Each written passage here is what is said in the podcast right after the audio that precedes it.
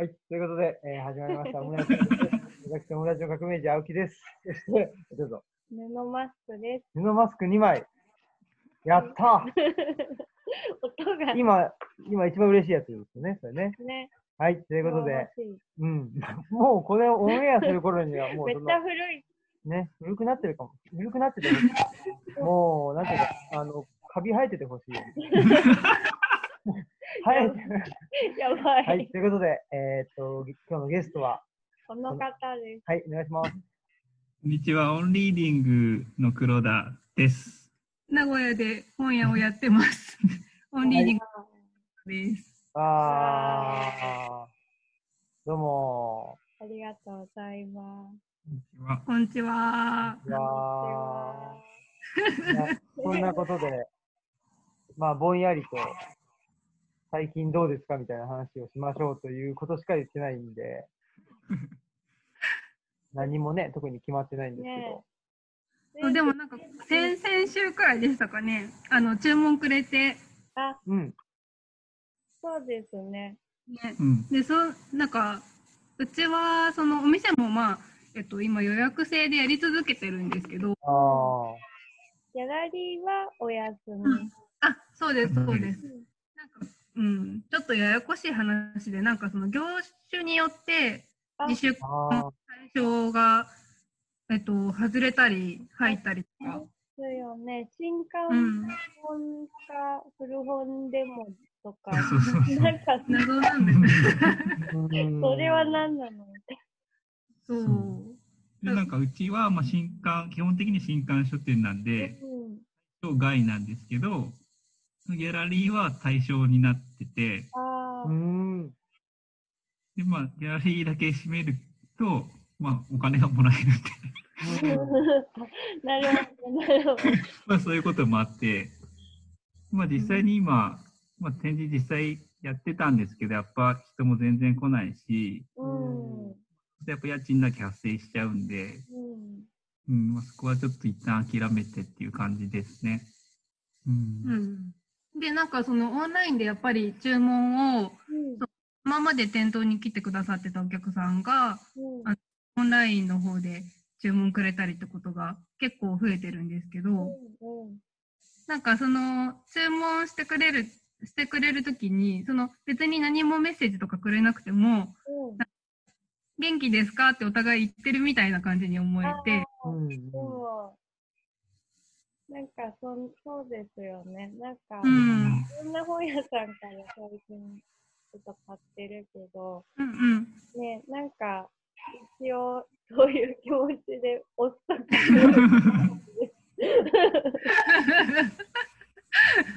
そう、それがすごい嬉しかったんですよね。うん、でもやっぱ、ね、個々のオンラインショップで買うときって、なんかこの本屋さんは、これだなとか、うん、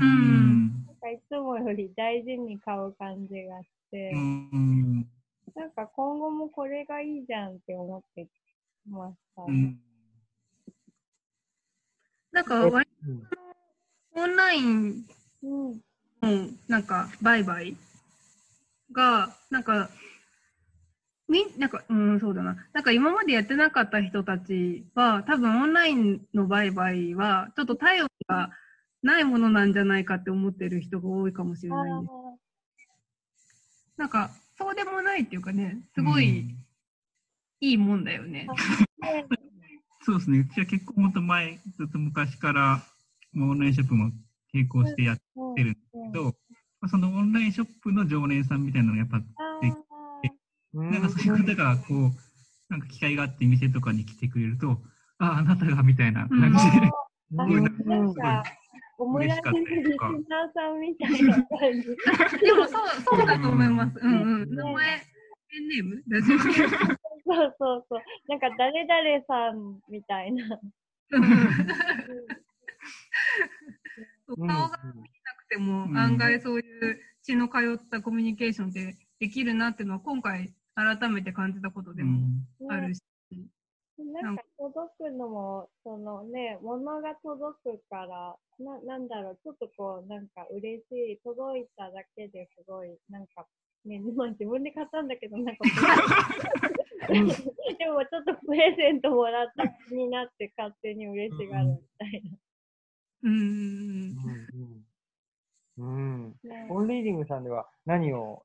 注文したんですか、マスさんは。一応もう一個あるんですけど、もう一つたまにあって、一つは韓国フェミニズムと私た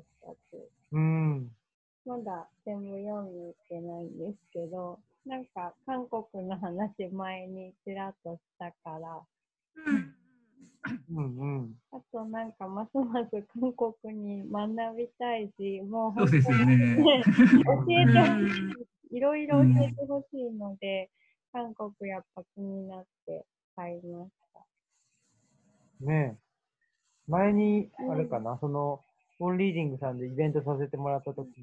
の話の中でね、ね、その韓国の文化がね、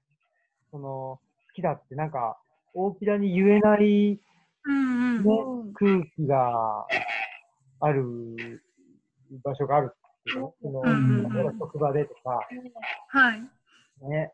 そういうのってやっぱり僕は良くないなというふうに思っているので、うんうん、自分の好きなことをね、まあ、好きだと言えるようなそういう場がね、たくさんできてきたらいいし、うんうんうん、と思ってるんですけどね。ね、なんか、うん、そうですよね。そのオンリーディングさんの確かお客さんでそう、うん、方がいたって話だったと思うんですけど、はい、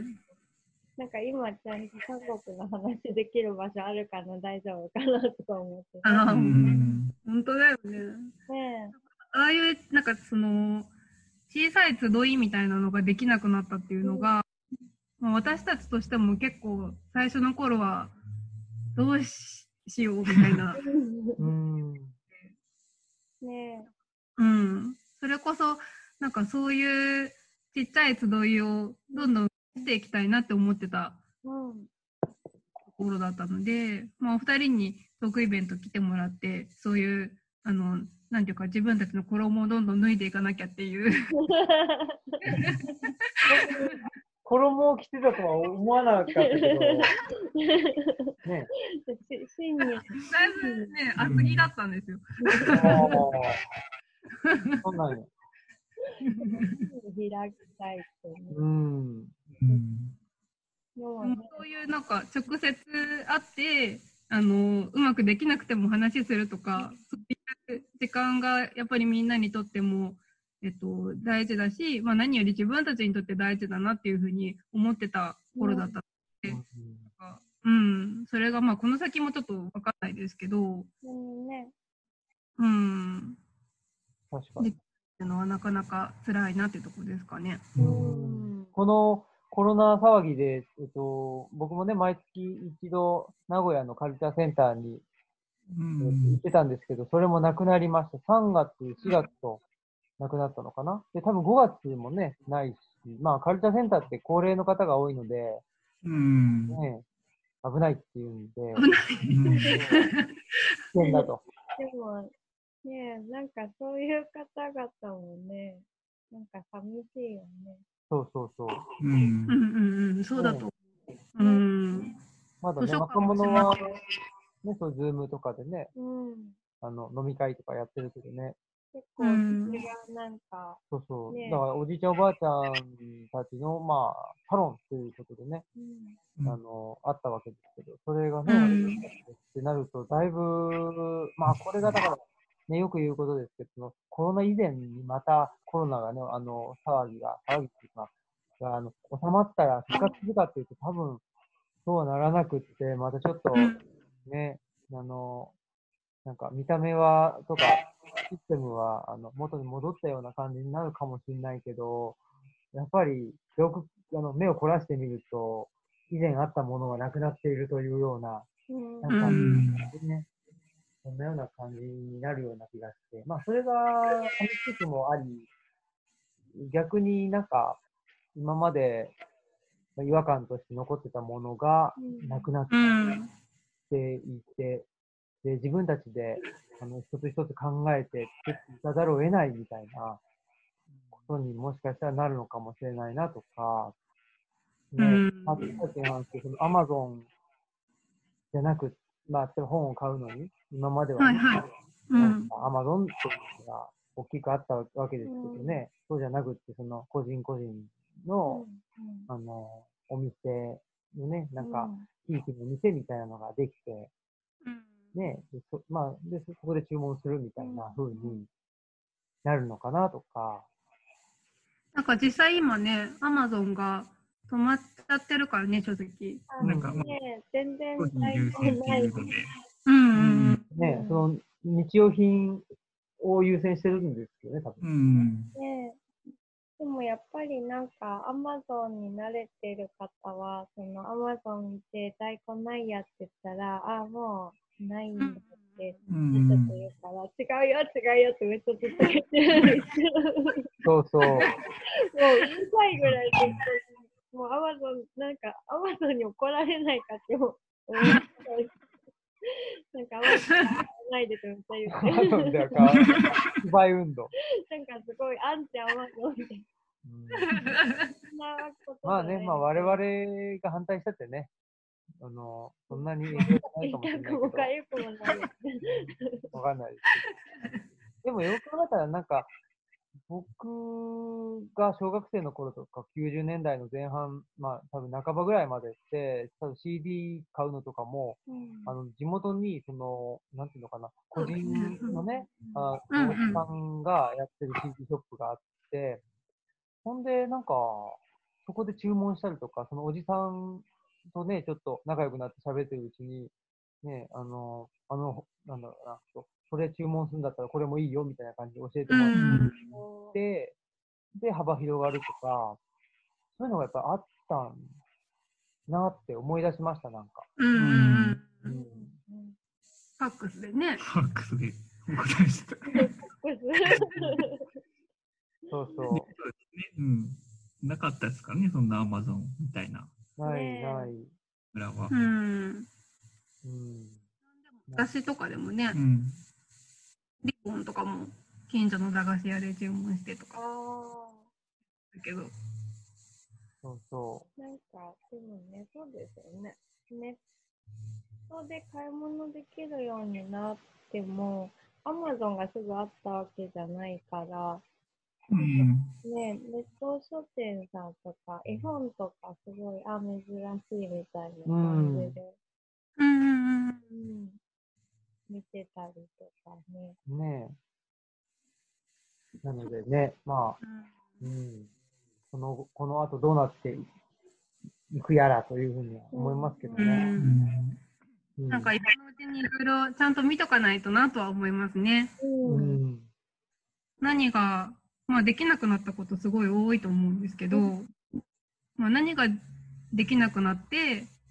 なんか、自分がそれをどう思ったのかってことを、あ確かにうん、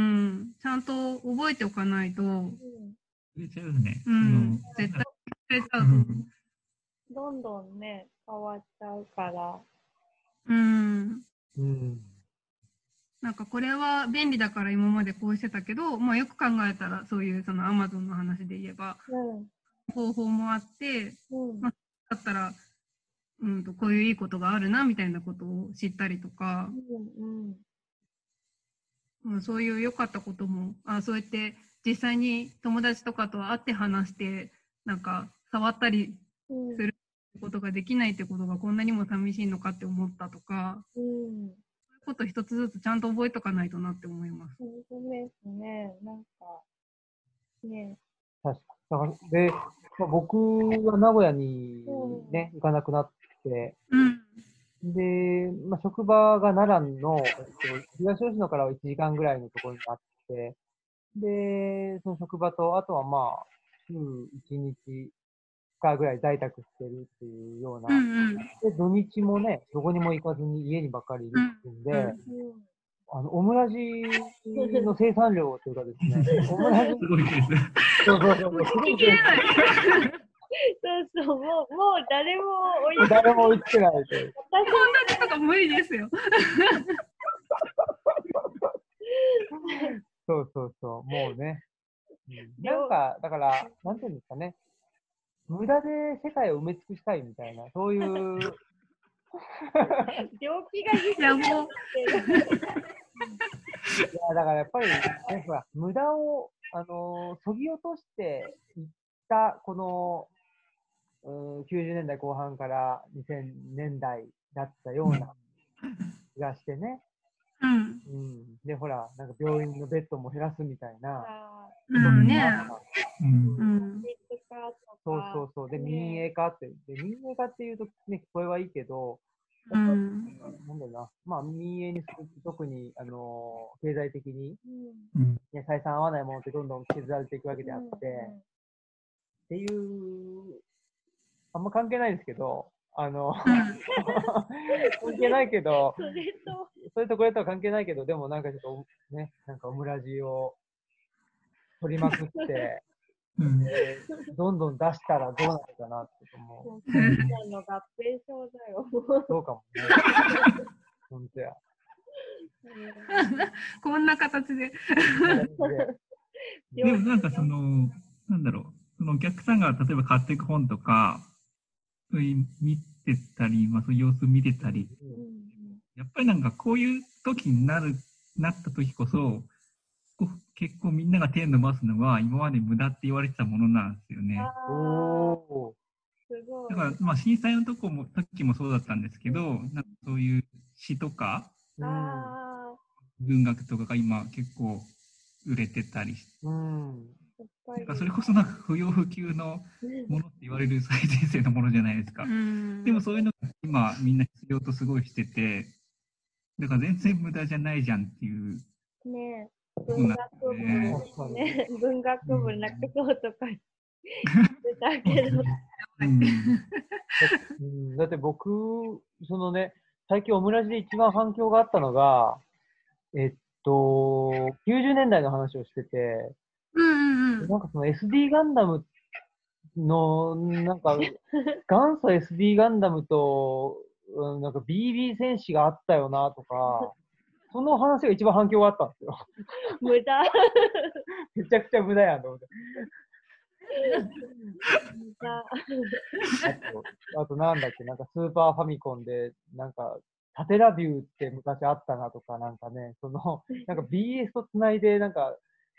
テレビ番、あの、ファミコン専用のテレビ番組を見ることができるとか、なんか、あれは何だったんだとかって消えたんですよ、一瞬で。あれ何みたいな。何か分かっても無駄だよね。そうそうそうそう。あとなんだっけ、なんかほら、あのー、昔、縁日で、縁日で、えっと、型抜きっていうのがあって、ああ、ありましたね。うん。金でね、なんか変な、変なって言っちゃあれだけど、何あれは。いや、なんか、これ、私はリアルタイムでは知らなくて、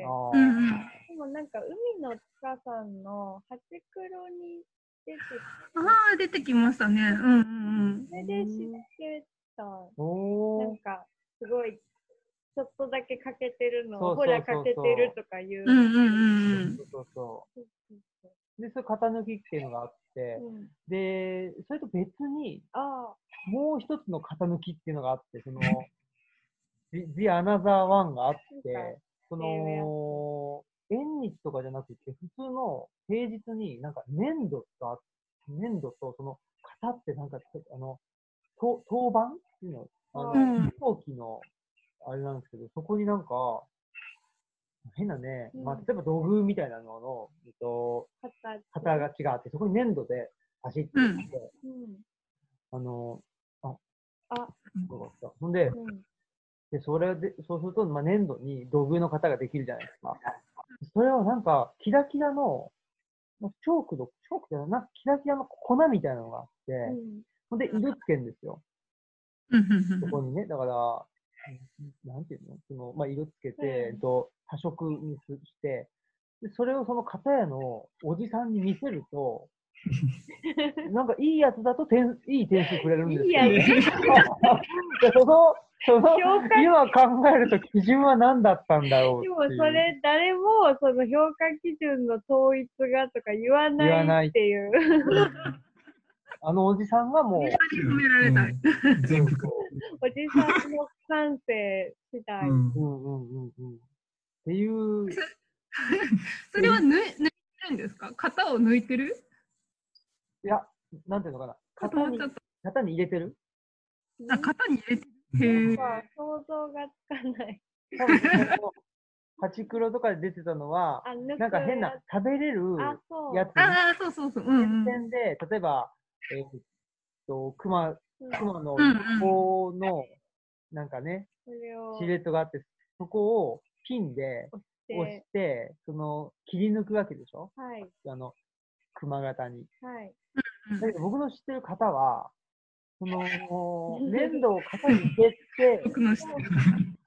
それをデザインして、おじさんに体験してもらうっていうやつだったんですね。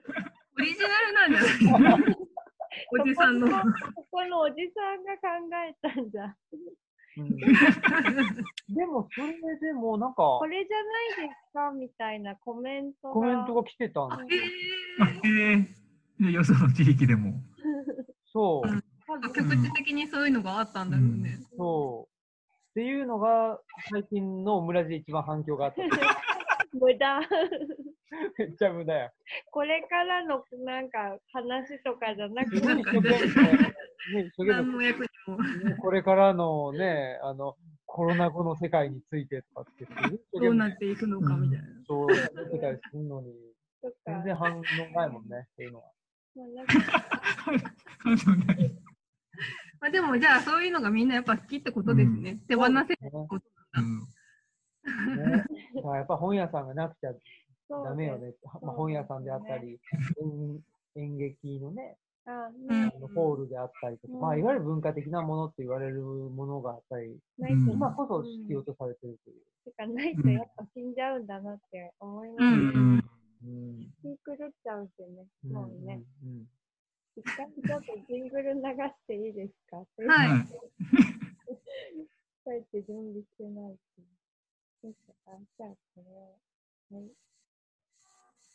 この番組は図書館、パブリックスペース、研究センターなどを内包する人文地の拠点、ルチャリブロの提供でお送りしま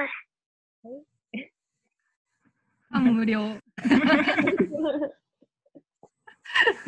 まさかこんなアナログと裏側を言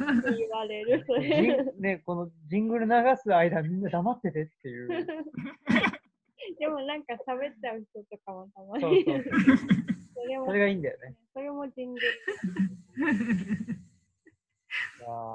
ということで、まあ、さっきねちょっと最近売れてる本とかっていう話がありましたけど、あの僕も去年ぐらいからずっと結構言ってる本で、あのー、本リーディングさんでもね、紹介されてた。そうそう、紹介されてた、この、ネガティブ・ケイパビリティなんですけど。マハキディ法制。そうそう、読めない。覚えられなくて、ほうきじゃなくて、ハハキディって。ね。でもなんか私、ネガティブ・ケイパビリティまだ読めてないんですけど、うん、なんか閉鎖病棟っていうのが映画になってて、うんうん、なんか見たかったけど見れなくて、うん、そっちを最初に知りました。母ああ、そっかそっか。同じ人なの。そうなんです。うんうん、なんか小説がね。うんうんうんうん。ねえ。っていうんで。これは、あれですか、どういう経緯で紹介されたんですか？なんか、知り合いに水本明さんっていうライター、編集者。松山に住んでる。へぇ。いるんですけど、なんかその人が、のまあ、インスタグラムとか、まあ、自分のメディアで、なんか今こう、ネガティブケイパビリティっていう力が必要なんじゃないかって言葉をおっしゃって、うんね、そんな言葉知らなかったんで、うんうん、からこの本が出てきて、そのノートの中で、うん、もうこの本が紹介されてた。うんうん、あ、そうなんだ。あ、じゃあこう、こういう状況になってからこの本を知った感じ。そうですそうです。うん、その時に、えっと、私すごい落ち込んでて、さんがつぐらい。あ、そうなんだ。で、なんかお店開けていいのかどうかみたいな。うん、もう悩みすぎて。うん、励ましたね。白髪が増えました。わかります。すごい、ね。なんかその一番落ち、落ちてたっていうか、まあ私だけギャーってなってて、うん、で黒田くんはあのどっしりしてる。なんかあんまギャーってなってるとこが想像ができないです。うん。うん、全くしなかったんですけど、そのしなさにも私はなんか動揺してて。わかる。それなんか不安にならないのって何度も聞いてて、こうなってから心平さんも僕も不安にならない人間なんです。青木さんはちょっと違う、なんかなんかなんかからの波に乗っていくみたいな。もうなんかこれだもんね。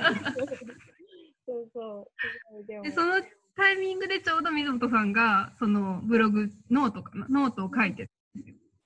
で、私はそのやり場のない自分の不安みたいなものを水本さんのその投稿でなんかスッてもうなぎになって、へーすごい。でなんかまあ文章の中ではなんかネガティブケーパビリティの話と、えっとあれ水木しげるの、えおうんうん、紹介引かれてたんですけど、うん、まあ、そういうなんか大きな問題の前で答えを早急に出さないことっていう力のことについて、まあ、主に書かれてて、うん、でで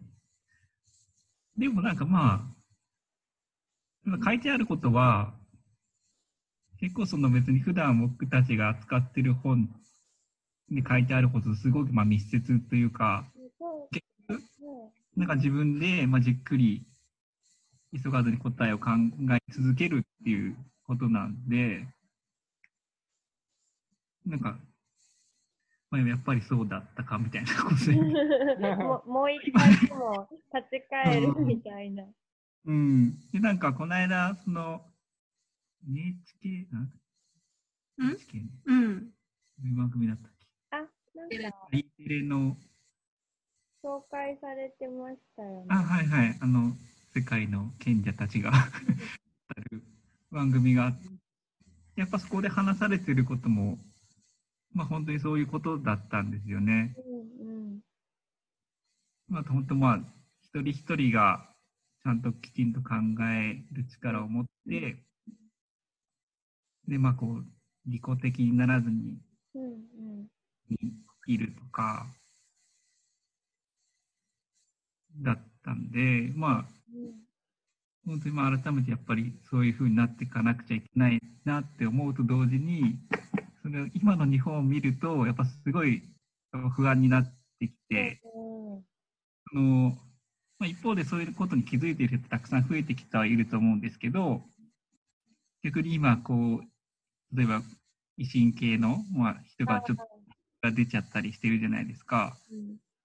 うん、あの人たちなんてもうこう利己的の代表みたいな人なんかそっちに引っ張られていくのがすごい怖いって今思っていますね、うん、なんかね、その統率力があるみたいになってね、うん、こう不安な人たちがわーって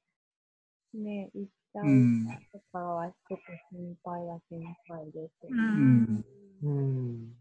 なんか僕もその、えっと、今あの就労支援の仕事の方で事業所の一番上というか、まあ、一応管理職というところにいて、うんうん、でその時に今東京ではその時ってさんがつの上旬ぐらいかな、あのまあ、にがつの下旬ぐらいから。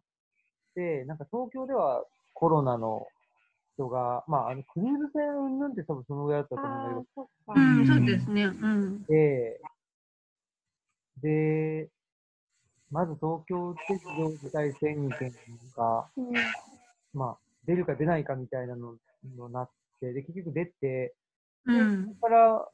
もうちょっと拡大されて、で、またもうちょっと拡大されてっていうんで全国になったと思うんですけど、うん、あの映画がいっかげつかんは結構なんか、で、うちの法人の中でも、その各事業所ごとに状況違うから、うんうん、あの、現場で判断してって言われてて。だから一緒。うん、よかったですよね。これどうしたもんかっていうかね、うん、まあ、まさにネガティブケイパビリティを、的な状況というか、ネガティブケイパビリティが必要な状況にはなったんですけど、うん、うーん、まあ、かといって、なんだろうな、そのうーん最終的な答えは出さないんだけども、あの、小刻みに、やっぱり、ちょっとずつでも何かしらの答えを出していかないといけない状況ってあるじゃないですか。うんうん、まあ、病名はつかないけど、対象は症状になっているみたいな。対症療法。うん、そう。でね、で、それがまあ僕らの場合は、えっと、その、就労支援の利用者さんがいて、で、まあ、まあ、その時に、まあ、うちのその事業所って結構密度がね、それこそ、人の密度が多く、多かったので、マスクをしてる人としてない人とか、マスクを義務づけるかとか、でもそんなにその、なんかコロナコロナ言って空気が悪くなるというか、その、なんか必要以上に、その、うん、ね、えー、不安を煽っても、まあ僕の就労支援っていうね、あの仕事やってるの、まあ、障害者の方とか、うん、精神障害の方とか、うん、だから、それもどうなんとか、結構ね、いろいろと、うん、あの、うん、なんでしょうね。A を選んでも、どこかしら落ち度があるし、B を選んでもっていうね、うん、なんか、うん。それでまあ、最小限の、なんていうんですかね、まあ、ダメージっていうかね、それを、だから、ダメージはどこ、何やっても受けるんだけども、それを最小限にするっていう、そういう選択を迫られた時が、いっかげつぐらい続いたんで、うん、それを結構疲れましたね。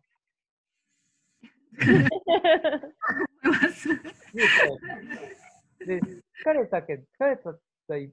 し、あ、これ、自分で考えるの放棄して、こう、こうしなさいって言われたら、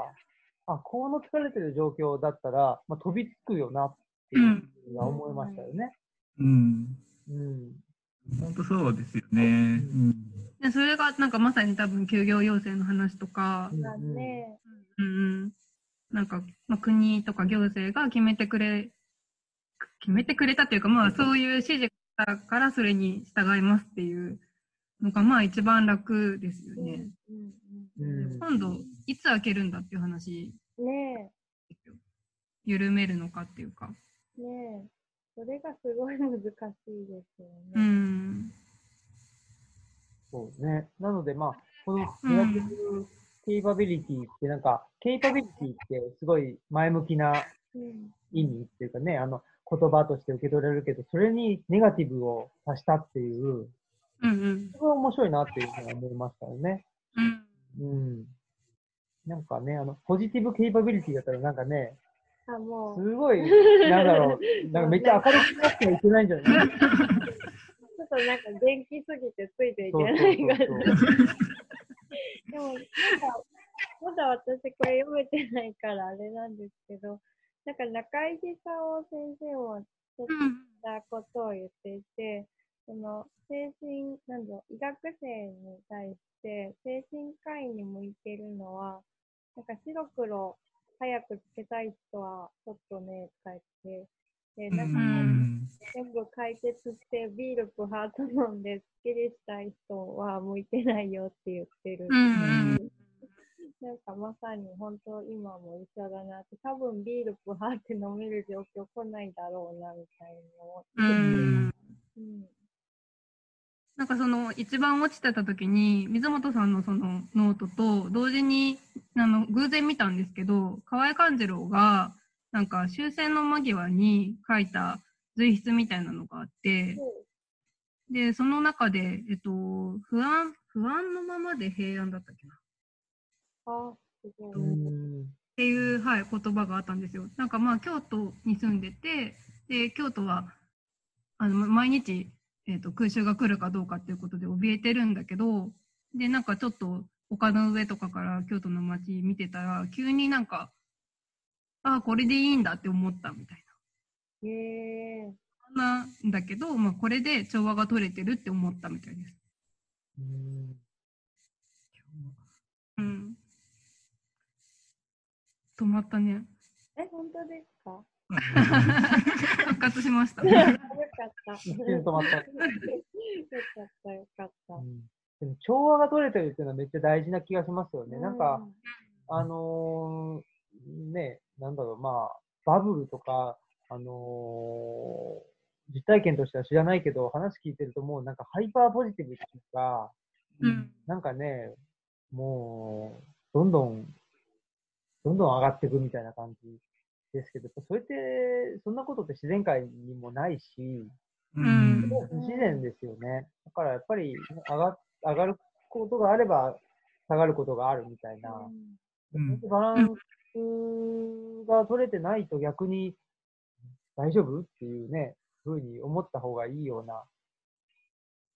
気がしてって、うんうんうん、大丈夫大丈夫かな、うん、なんか微妙になったなんかまさにその河合勘次郎はその随筆の中でなんか葉っぱが葉っぱを虫が食べてる様子を見て、なんか今まで葉っぱを虫が食べている。虫が葉っぱを食べてるって思ってたけど、うん、なんか虫は葉っぱに生かされてるっていうふうに思ったって言ってましたね。多分それと戦時中であって不安な状況を抱えてる自分の心持ちとか状況とか、まあ、それが全部、まあ、このまんまで調和取れてるんだなって思ったみたいな。うん、でもちろんなんか明日は本当に死ぬかもしれないし、本当そうね。うんうん。明日のことは全くわからない状況だけど、なんかそうやってちょっとなんかこう、うん、広い目線というか遠い目線というか、まあ、時間を広く見るとかそういうことができたら少しは、うん、楽になれるというか、まあ、冷静でいれるのかなっていう気はしますね。うんうんうんうん。確かに確かに。人類目線とか、もう地球目線とかに、うん、なったなったら、ちょっと、こう。うん。だけど、あれだよね、その、ね、隣でね、僕がそういう人類目線とかになってるとね、なんか、何こいつはみたいなね、その、ちょっと目の前の問題をどうにかしようみたいな感じで、なんか言われがち。私はどうなんですか？東吉野村はどんな感じなんですか？なんか割と、うん、密はないんですけど、ただまあ高齢者の方が多いんでね、うん、そのろくじゅうごさい以上の人口の半分以上、うんうん、結構意識は、うん、村の意識としてはもう結構早々に村のシステム全部閉めちゃって、うんうん、うんってしてたけど、うん、道の駅とかは今もやってるし。うん、ツーリングとか自転車とか、まあ数はだいぶ減りましたけど、うん、うん、まあいるよね。なんかね、うん、でやっぱ田舎だから起きた起きてみたいな感じがまたあって、うん、やっぱりそれもちょっとシステムというか仕組みとか。もうちょっと、なんか、まあ、こあそれをあんま個人に返しちゃうと、なんか、あんまり違う気がするので、それこそ、喧嘩になるとかになっちゃうんです、うん、でもやっぱりもうちょっと、その、無症状の人にもちゃんと検査して、あの、全然出てなくても陽性だったよっていうのをもっとね、なんか、教えるとかしていかないと、なかなか実感持てないだろうなって思った。うん。あとなんか、やっぱ本を読む人って、この状況でもやっぱ本は読めるから、うん。きっとまだ内面的にはまだ大丈夫かなと思うんですけど、例えば趣味がパーティーとか知らんけど。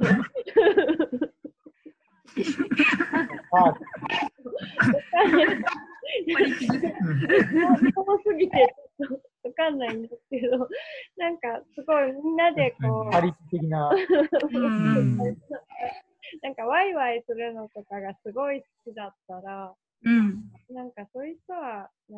まあ、ものすごいストレスでもうちょっと抜きしないとやってられないのかもしれないなとか思う面もあったりして、うん、だってね我々なんてね、なんていうんだろう、人がいないところにいないところに行くようなもともとが人だかりできてたら、あ、なんか帰ろうって言ったり、そうそう、人だかりには近づかないっていうことで、それを行動原理にしてたんですけど、よく考えたらあんなにその例えば行列ができてる、ああそこは美味しいに違いないって言って行列の後ろに並ぶような人だったら、ね、全くその行動原理を正反対にしないといけないわけじゃないですか。うん、これはなかなかストレスフルなね、うん、なとは思いますよね。ね、でもまあそういう人がね頑張ってなんかステイホームって言ってマスク塗ってるって思ったらちょっとなんかそれはすごい大変。そうですよね。大変なので、うん、ねえ、うん、だからなんかねやっぱりなんかもうちょっとこう実感しやすいようにとかね、なんか仕組みの方をもうちょっと考えて。うん。ないんじゃないかなって今思ってますね。まあでもコ、コラって思ってるんですけどね、とはいえ。うんうん、まあ、さん、ね、さんざん怒り倒した結果の、ね、まあ今の、あれですね。今の境地ということなので。うん。なかなかね、大変ですよね。うん。もうみんな大変ですね、今は。大変ですよね。うん。うん。でもね、なんか、私もでももう図書館閉めてるので、ちょっと人間と全然喋らなくて、うん、なんか、ね、また元、まあ、元に戻らないかもしれないけど、ある程度社会生活に戻れるんだろうかっていうのは大丈夫だと思って、なんかこう、こういう画面がないと喋れない。でもその社会生活、うん、ね、その何社会社会不適合じゃないけどね出会ったわけですけど今まで。あ、そうですね。でもこのこのこれを機に社会の側が変わっちゃって。確かに。めちゃくちゃ適合してる。そうそうそうそう。そんなことあんだね。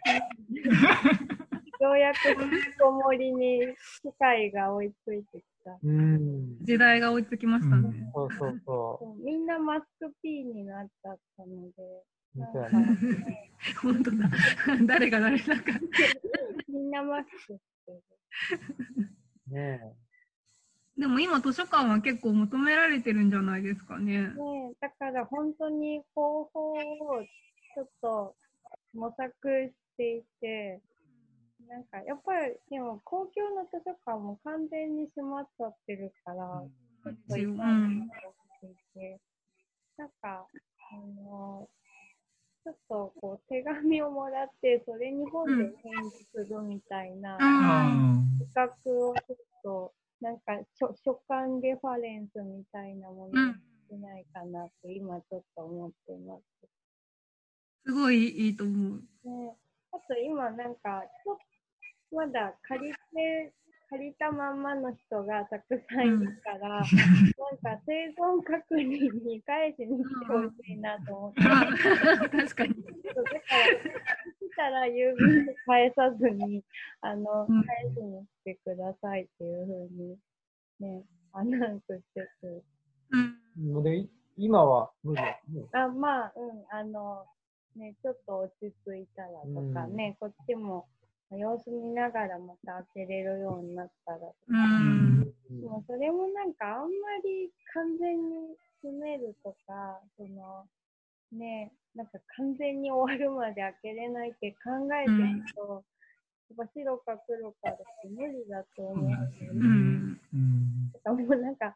今ももう半開きだと思ってて、まあなんか近所の人が来たらちょっとぐらいいいじゃないかとか、うん、まあなんかあの開けるのも開けたからってずっと開け続けなきゃいけないわけでもないし、またちょっと様子を見ながら、まあ、ちょっと今あの今ちょっとやめてきますよとか予約制にしますよとか。なるべくちょっとそういうふうに考えていかないと難しいかもって思ってますね。うん、そうですよね。うん、なんか最初は本当に、まあ、うんと、なんていうのかな、ショックでというか、うん、でもうとにかく閉め、閉めて立ち止まって考えないとみたいな。うん、すごい閉めたがってばっかだった。ああ、そうだったんですか。笑い事じゃないです。いやでも本当になんかね、わかんない状況もなんかね、うん、そう、そうなんですよ。わかんないし、なんか妙に焦りとかもあったし、うん、あと近隣のお店とかがどういうことし、どういうふうに対応してるかとかも見ると、うん、確かになんかここもここも閉まってきてるとか。あとはうちだとなんか村内のあのお店が閉めたとかはやっぱりちょっと、うんそうですよね。そうでもなんかその、まあ、黒田くんが、えっと、形にそうやって締めることとか変化を嫌がったんですけど、まあ、嫌がったんじゃなくて、そうやってキュルキュルってハンドル切っちゃったら、その戻すの戻す方が本当に大変だし、うん、なんか開けるのもね、なんかいっぱい締めるとこう、いつ開けようみたいな。ウイルスのこともあるけど、まあ、そうやって自分の倫理と、うんうんうん、考え方が難しくなるからっていうので、で、まあ、ちょっとずつそうやって変、変化を今してるんですけど、なんか今はもう、でもそうやって開けようが閉めようが、もうみんな好きにやればいいなっていう感じになってきたっていうか、思ってきましたね。なんかもうどれも正解だな。うんうんうんだからもう長くかかるし、知り合いの人とかが、まあ、閉めちょっとしばらく閉めますとかこうしますっていうのはもうなんか全部うんって思って、うんうんうん、うんそれがいいって思って分かんないけど、うん、でも全部ねすごい考えて全部通しただろうからって思って、うん、本当にそうだと思います。もう事情も違うし。なんか同じ業種でも地域によって違うしとかだから、ね、うん。本当になんかこれがいいからこうしなよとは誰にも本当に言えない。本当にそう。今でも本当そんな感じですけどね。なんか結構この、うん、なんですかね、うん。みんなが本当監視なんか始めちゃってて、ね、まあ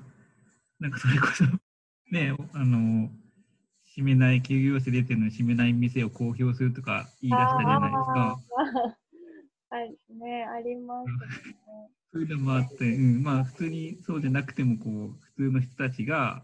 なんかお互いを監視し始めてるみたいなところ、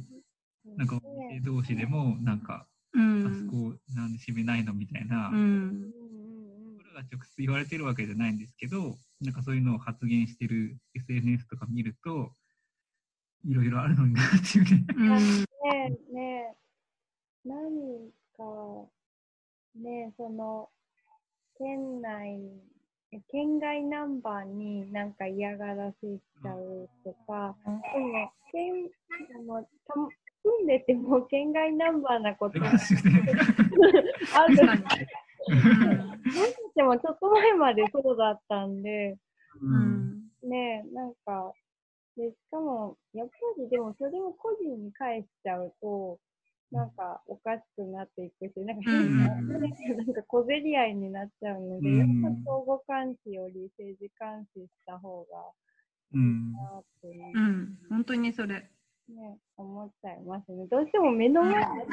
あるから、うん、ねあれなんですけども気になっちゃうのはわかるんですよね。うんうんもうね、もオムラジ的に言うと、もう、もうわけわかんなくしていくしかない。もうな、何その選択肢みたいな。どういうつもりなのみたいな。そうそうそうそう。わかんない。で、そこまでいっちゃうと、ああ、もう、そう、もう認めざるを得ないっていう。うん、まあ、そうですね。なんかうちも、あのー、えっと、猫をね、また飼おうと思ってて、そういう理由で休んだりしてやろうと思ってます。うん、いや、そうそうそうそう。これなんか、そうですよね。これめっちゃいいんですよね。うちなんかさんがつの後半、結局ね、なんだっけ、なんか、あ、水道、それはでもハプニング。仕方がないけど、なんだろう、なんか、うん、自分のことで休むのって休みづらいんですけど、うんうん、ね、やっぱりまあ猫とかね、あのーまあ、こ子供とかもそうだけど、ね、まあ、おじいちゃんおばあちゃんもそうかもしれないけど、まあ、そういうことね、うん、もう仕方ないっすみたいなのがあると、うん、まあ大変な面ももちろんあるけど、うん、ねっていうんで、でまあもうそういういろんな事情あるんだからさっていうね。ね、別にコロナだけじゃなくて、うん、そもそもみんないろいろ、もともといろんな、そういろんな事情があるのに、なんかその生活の形とか家族の形とかそういうのがもうなんかすごい決まってきてたと思うので。うんね、で、一日何時間働かなきゃいけないとか、ね、で、働くのは、ね、なんかすごい精一杯やんなきゃいけないとか、なんかその、うん、接客は笑顔でとか、お客様は神様ですとか、なんか、うん、神様なお客様もいる、神様じゃないやつもいるからみたいな。そういうのが普通だと思うんですけど。ね、うんだからね、うん、今もうその施設の多さだからやなんか同じ休まないとか言ってるけど、なんか私が歯痛いからやとかでや休ませたりしてるの。うん、だか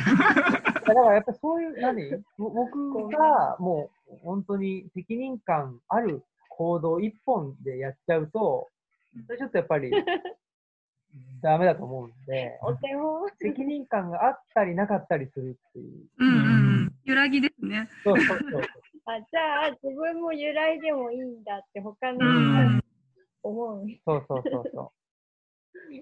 う。でもそういうなんかいい加減な気持ちでやっていけばいいよねっていうのは本当全員にみんなに言いたいなって思う。ねえ、だからなんかね、うちもなんかね別にその。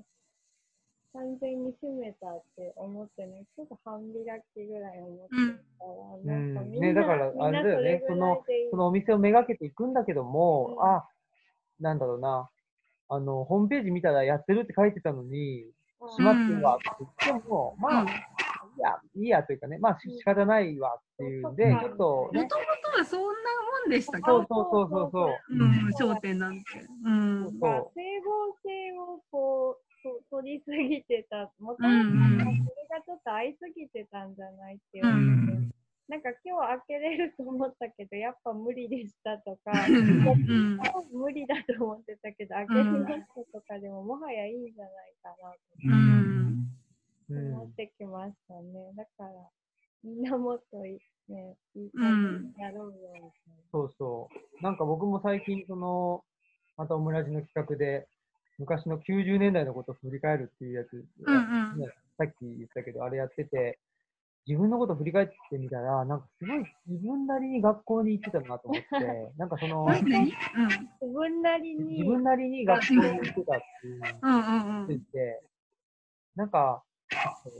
っと途中で帰ってゲームしに行ったりとか、その自分なんか、忘れ物を取りに帰りますって言って、うんうん、で取りには帰るんですけど、一ゲームして、うん、そうそう帰ってたって言って、なんか衝撃だったんですよ。なんかでもそういうね、なんていうんですか、うん、まあ揺らぎというか、遊びっていうかね、うんうん、それがないと、まあ、僕はもうちょっとしんどくなってしまったので、うんうん、であんまり人の、あの人の決めたルールを守れなかったので、うん、まあ、かといって完全に、まあ、守れないんだけど、完全に破るっていう人間ではなくって、なんか、守れる部分は守るんだけど、ちょっと守れないものは守れないっていう、うん、なんかなんかそれでなんなんとなく勘弁してもらってたっていうところが外国の人みたいなあったなっていうのをそのなんか思い出して、うんうん、そしたらねなんだっけなんか水木しげるなんかそんなにその決まりのある場所でそういうマイペースに振る舞えるのは水木しげるか青木新平だけだってっていう、っていうね、嬉しい評価をいただきまして。でもなんかそうやって思ってもらえたらいいですね。ね。そうそう。うん、そうね。もうね諦めてもらうっていうか。うん。時を経て。うん。でもなんかその国によっては多分そういう風だったりしそうですけど。ね、いや、うん、そうだと思いますよ。なんかそれぐらいで、うん、見習ってそれぐらいに。うん。ね。なんか最近読んでる本でフィリピンに行く話が出て、フィリピンはなんかフィリピン時間があるから。ああ。それとやっぱそうなんだ。うん。明日明日じゃあ迎えに行くねとか言うけど時間はもちろん言わないし、なんか待ってたりなくて、えー、なんか。翌日に普通に来るとか、なんかそれ、うん、それ、それが、本当にそれがルール。それが、まあ、うーん。なんか、あの、で、あの、戦争の歴史の、あの、山崎正弘さんが、うんうん、戦争のことでフィリピンに行って、戦争にそうそう行って、なんですけど、なんか結局そのフィリピン時間とかで、なんかめ行きたかった島、取材に行きたかった島に行けなかったらしい。目的すら変えられちゃう。でもなんかあのフィリピンはない結構難易度が高かったっていう。見てたね。ね、でもちょっと見習いたいなって。そうですね。でも多分本当はその地域地域の時間ってあったんでしょうね。まあ、うん、昔はね。はい、うん。今でもなんか村はちょっとゆっくりしてたりとか。うん。ね、でそれがまあいつの頃からか、まあ近代化が始まり、うん、鉄道が走り、うんうん、その鉄道に人間が合わせていくようになった、ね。うん。鉄道ですよね。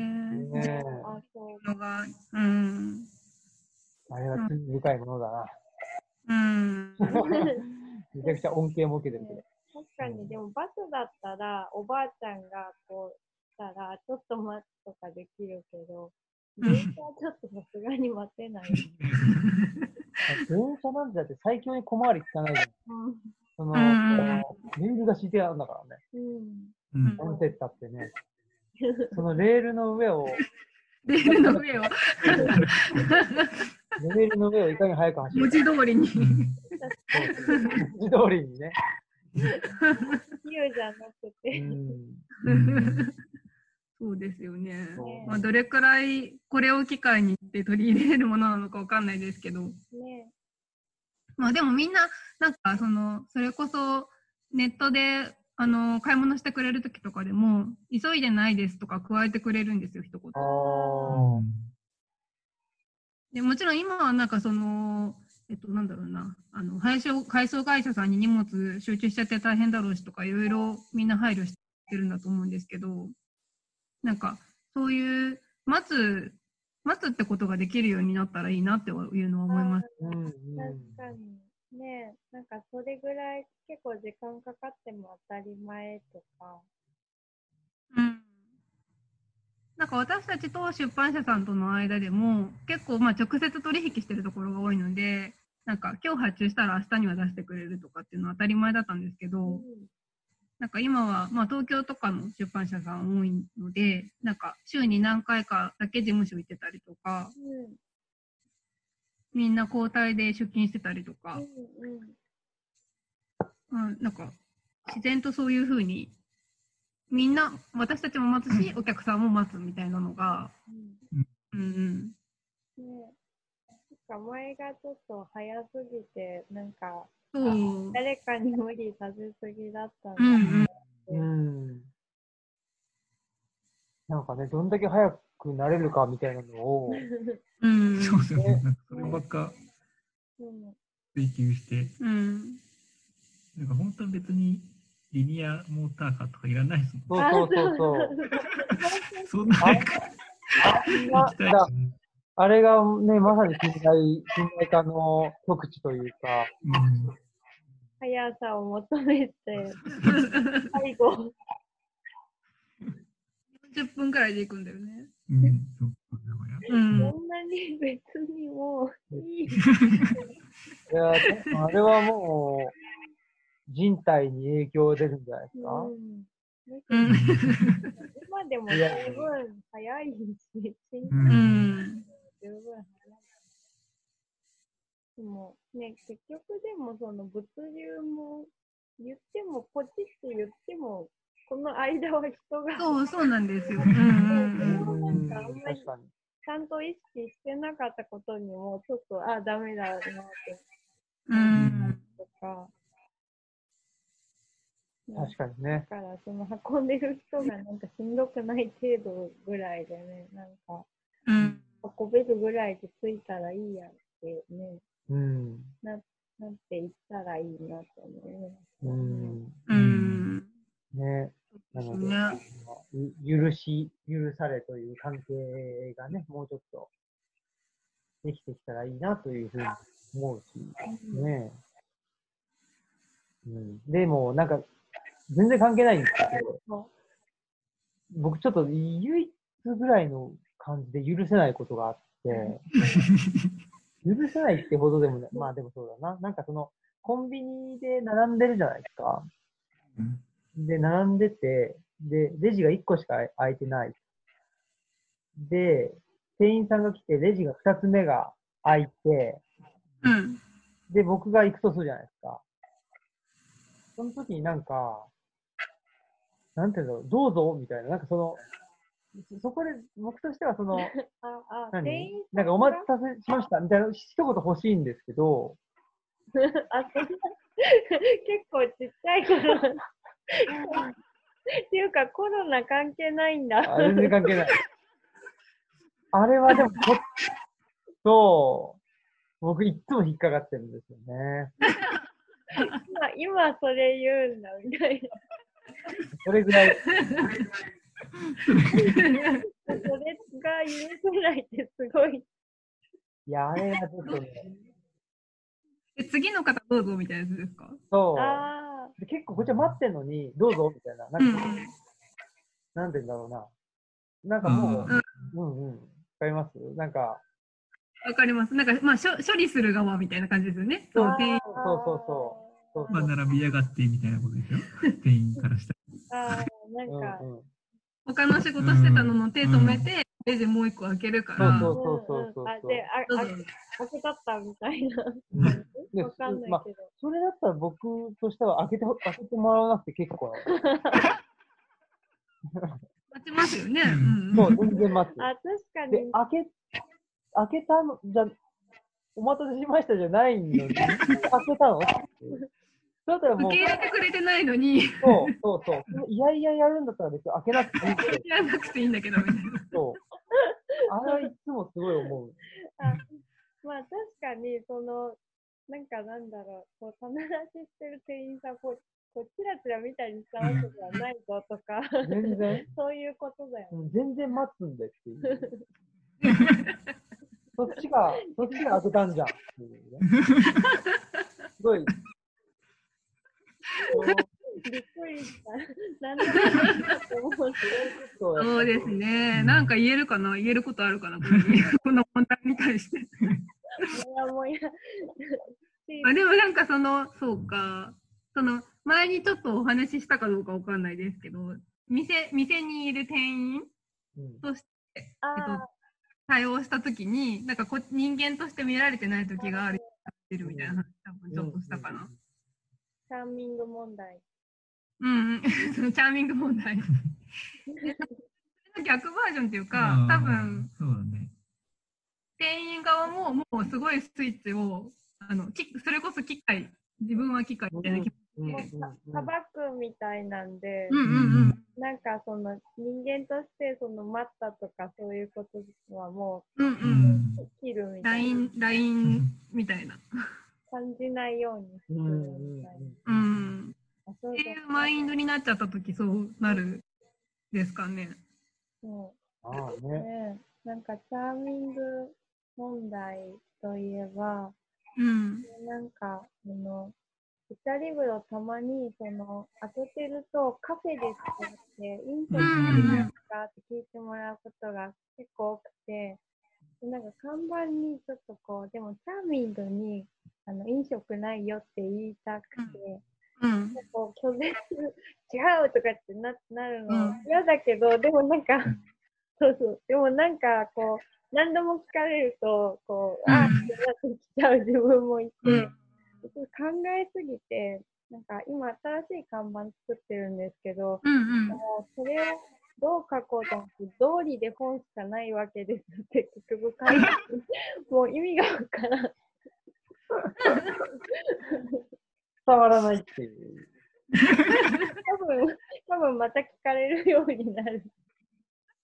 難しいですね。一週ぐらいしたやつじゃないですか、それ。もうなんか考えすぎというもうちょっとシンプルにいけばよかった難しいですね。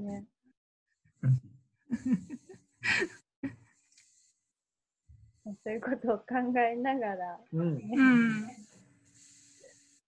でもね、だんだんとなんだろうな、その人間関係のね、さっきのその社会っていう、あ、ね、うん、今までは社会性がないと言われていたかもしれない人が社会の側が変わったことによって社会性がある人になるっていうことはよくね、もしかしたらこういうことがいろんな場面で起きてくるかもしれないっていう。うん、今こういう時やっぱ思うのが、その要はなんかこうマイノリティされてた人がこうそういうのに対応というかね、順応できる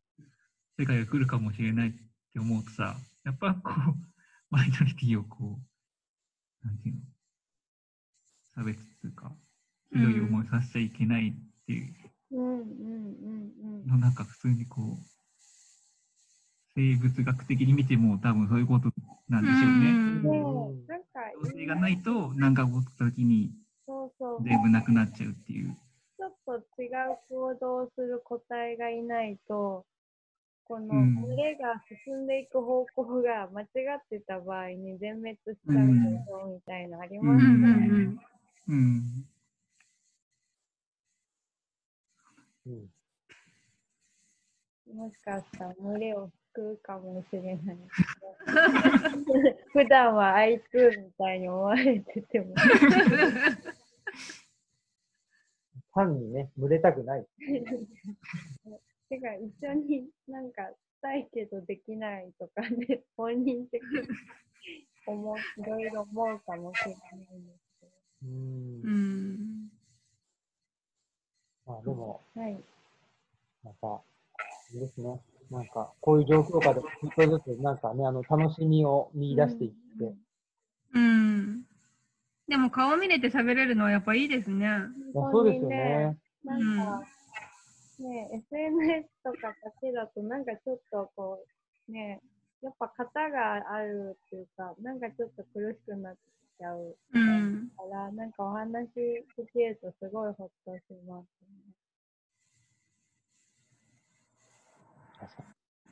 ね。普通のことばっかり。いや、もう普通のこと言ってた。普通なんですから我々は。今そうそうそうかな、わかんない。はい、じゃあエンディングです。はい。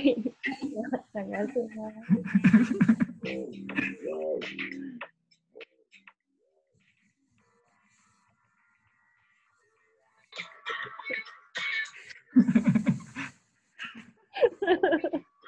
できた。携帯を遠ざけていくという。このだから大きさがわかんないんですよね。いい感じのワンプが。でもこうやってからすごい大きかったです。これは難しいなって思います。そうそう、こういうことなんですよ。でもね、なんかこれもね、こういう状況にならなかったら、なかなか日本ら見られることないので、ね、分かっていただけたんじゃないか、うん、貴重な体験ができました。なんかでかい音楽ですけど、え、音楽いいのかな？まだ聞こえてます？大丈夫？うん、こっちはちっちゃいよね。うん、あ、そうですか。うん。なんかもうそういう聞こえづらとかもわかんないもんね。わかんないね。うん、わかんない。確かに。私ここにあるかめっちゃでかいんです。そうだよね。まあまあね、そんなことで、はい、な, なんとか元気に。なんとかね、そうですよね。はい。ね、とりあえず一日一日。本当ですね。ね、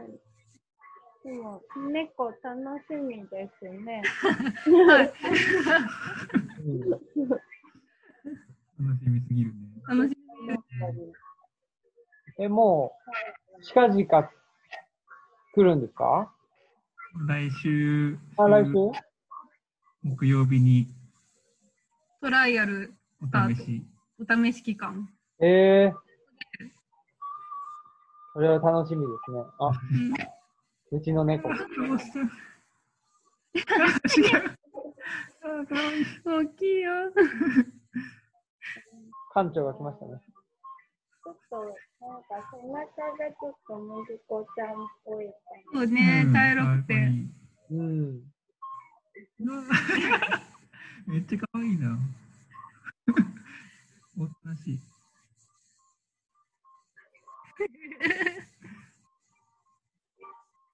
はい、ということで。全く伝わらない。ね、ずっと猫を見てるという、エンディングテーマだけが、あの、ただ流れていくという。事故じゃないです。いいですね。まあ、こういうことでもうちょっと、大丈夫かどんどん。やっていきたいなと思いますので、ぜひ、あのーはい、わけわかんなく、あのー、なっていきましょう。そうですね。頑張ろう。頑張ろう。はい、ということで、えっ、ー、と、本日のオムラジのお相手は、オムラジの革命児青木と、マスクと、オンリーディング黒田と、黒田でした。ダブル黒田。それでは、ありがとうございます。